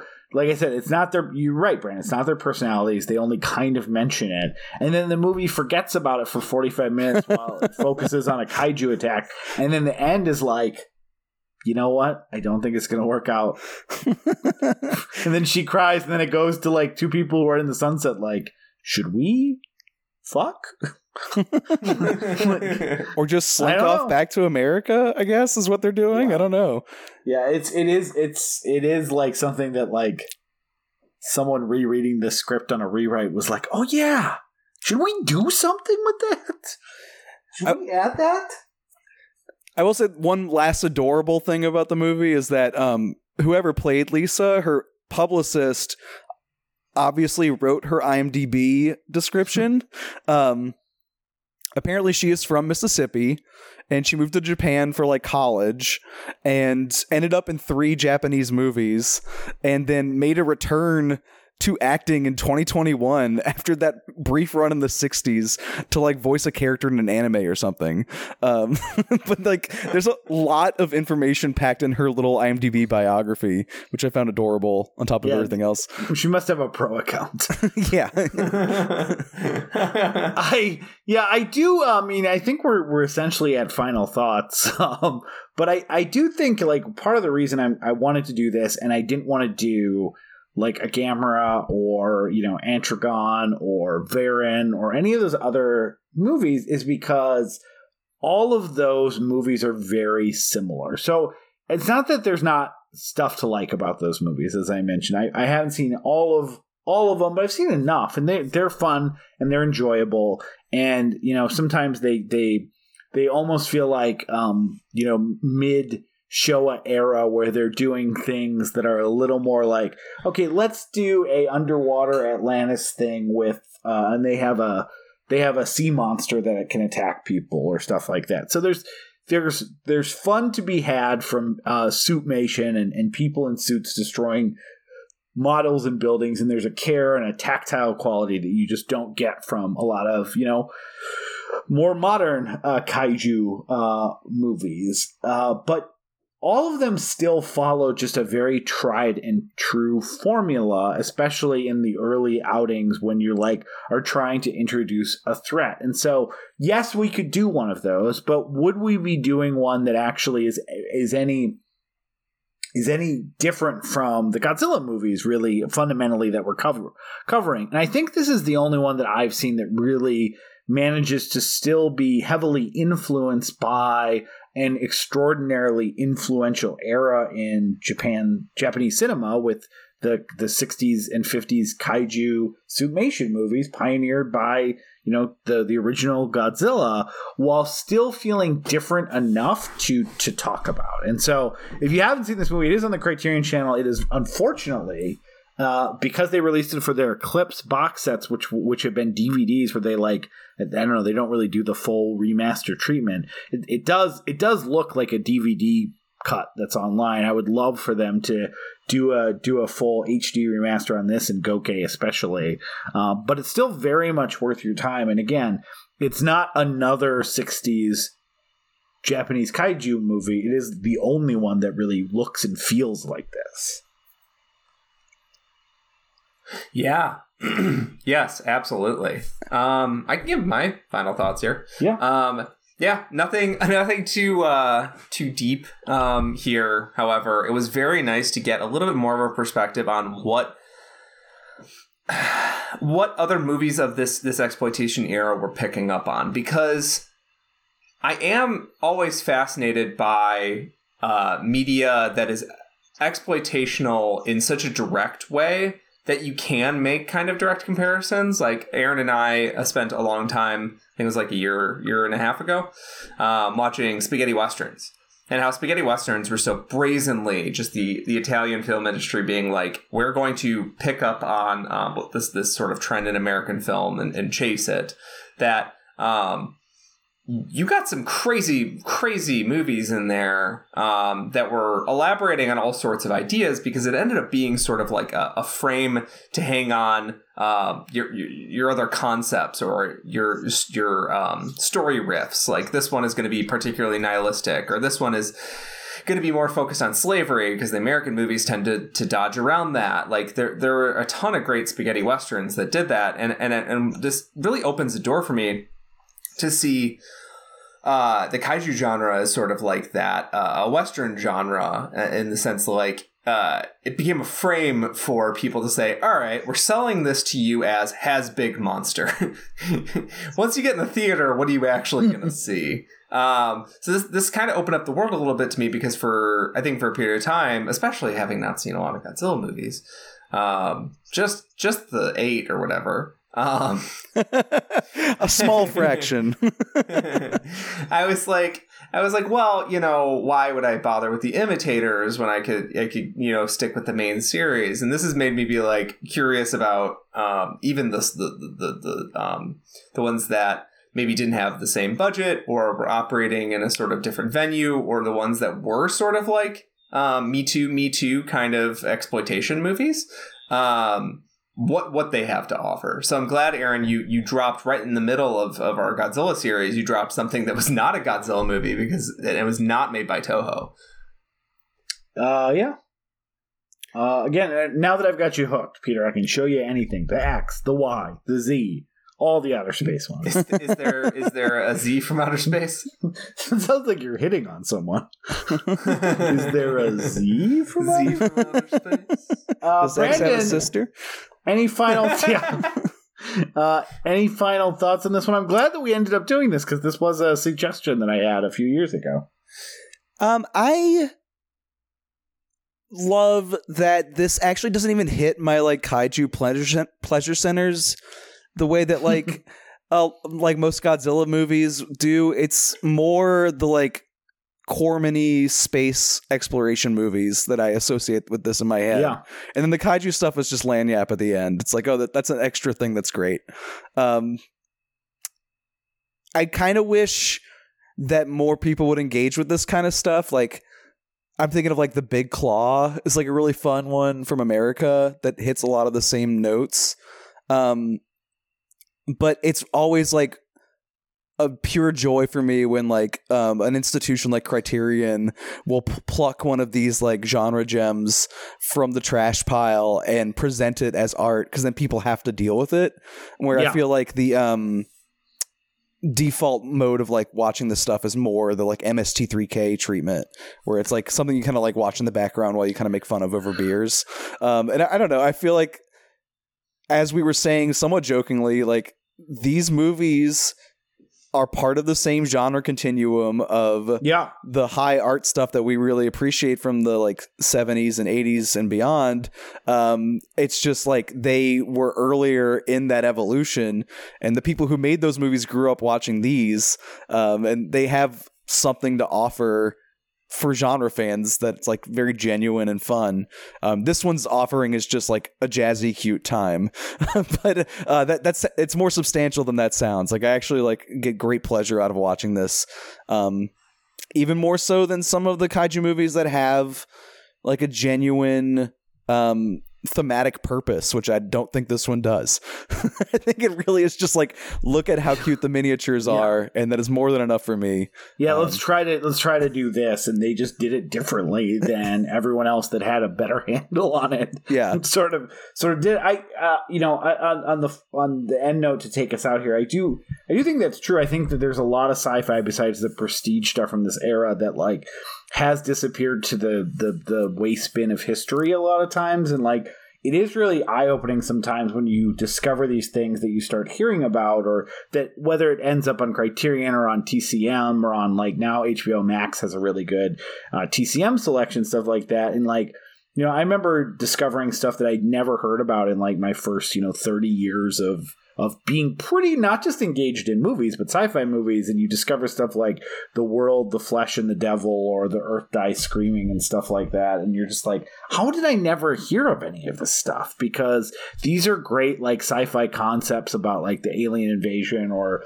uh, you know the world after apocalypse that like is still relevant with what the way that we're making movies now and yet these like fantastic examples of the of the genre that were a little less prestigey than some other ones at, at the time, like just don't get talked about until they're discovered. So yeah, I, I, love those Eclipse box sets, and I love how much of this ends up back um, just with the ability to you know have these streaming channels competing for content sometimes you know the the plus the, the we all know the dark side of all that but some of the plus side is that you end up rediscovering or have the availability to watch stuff that like otherwise would have never been uh, never been available uh, and, to us so and the good news for people who are schlock hungry is that the ones that haven't been selected for that prestige presentation are pretty much all on YouTube. on YouTube, but that's yeah. the problem. You need to know what to search for, right? True, like true. You, I mean, I guess Letterboxd helps. Like sci-fi movie, you can do a bunch of list searches. But anyways,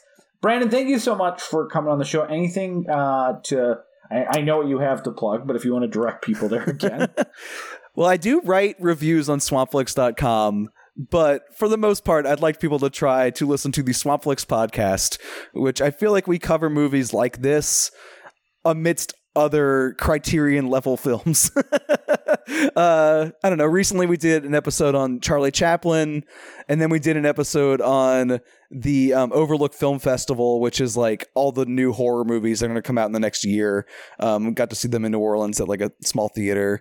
Um, and then we did an episode on like Nick Cage when he's trying to be sexy. So like a very wide range of topics um, that really don't have anything to do with each other in a way that I feel like does not make the show marketable. Like I cannot give you a quick pitch on what it is, but uh, it it is a bunch of friends um, hanging out and making each other watch films for discussions, a lot like the one with, that we just had. Um, yeah, and some of those friends are on this show sometimes. Sometimes, so, uh, yeah.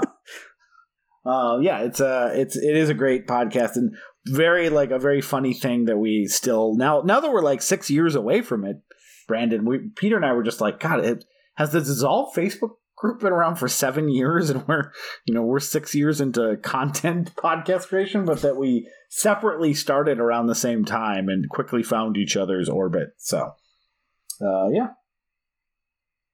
good good stuff and it's always a it's yeah. always a pleasure to talk with y'all like honestly yeah. um i even have a better setup than i ever have before for internet recording now thanks to the wonders of covid um ruining everything um so anytime you want to guest uh i i always find immense pleasure doing this with y'all yeah, yeah, we will. We will most certainly be be back uh, very soon. Um, oh yeah, we're yeah, coming. To, I, I, Peter phrased that like we're of, coming to your home. Hey, please do. We're gonna be back. um, we originally were gonna do one Showa episode, and that turned into two Showa episodes, four official movies, but really six movies that both Peter and I watched. And uh, a- after a lot of like conflicted conversation about me saying, "God, we, I really wish we could figure out a way to better introduce you to the series," because, but uh, because Biollante's so good and Godzilla, uh, the Return of Godzilla, kind of sets it up to like being very different from what you're going to get from all the Showa stuff. That after some hemming and hawing on my part, we figured out a way for Peter to watch Biollante and now have split the the Heisei series into two, two episodes. So uh, next week we're going to do uh, the Return of Godzilla, uh, and uh, which takes place assuming all the other Showa movies except the original does not exist. Came out 30 years after the original, and it uh, has Godzilla emerging for the first time since its supposed death in in 1954. Which is then followed by Godzilla versus Biollante. That's going to be what we're covering next week, and then the following week we're going to go a little bit further into that series by watching uh, Godzilla versus King Ghidorah and Godzilla versus Destoroyah before we take another little pause into kaiju films of the 2000s with uh, with Pacific Rim, and then get into the Millennial series, the American series, and end it with the most uh, recent live action Toho Godzilla movies with uh, one of Peter's favorites, Shin Godzilla. So we got a lot more episodes coming up. We're going to go right into the middle of September. Uh, so hopefully, if you're listening, uh, one of the problems with uh, our our format is that if you do a month that people aren't into, uh, you see listenership drop off, and then if you do a double month that people aren't into, you're in a lot of trouble. And now we're taking a double month and making it a two point five month month. This, this could be bad, but it doesn't matter because we're talking about um, a giant uh, flame breathing lizard. I don't know. Uh, with that, I hope you all have a good night and don't count your chickens before they are spored. Buck, buck, buck, buck, buck, buck, buck.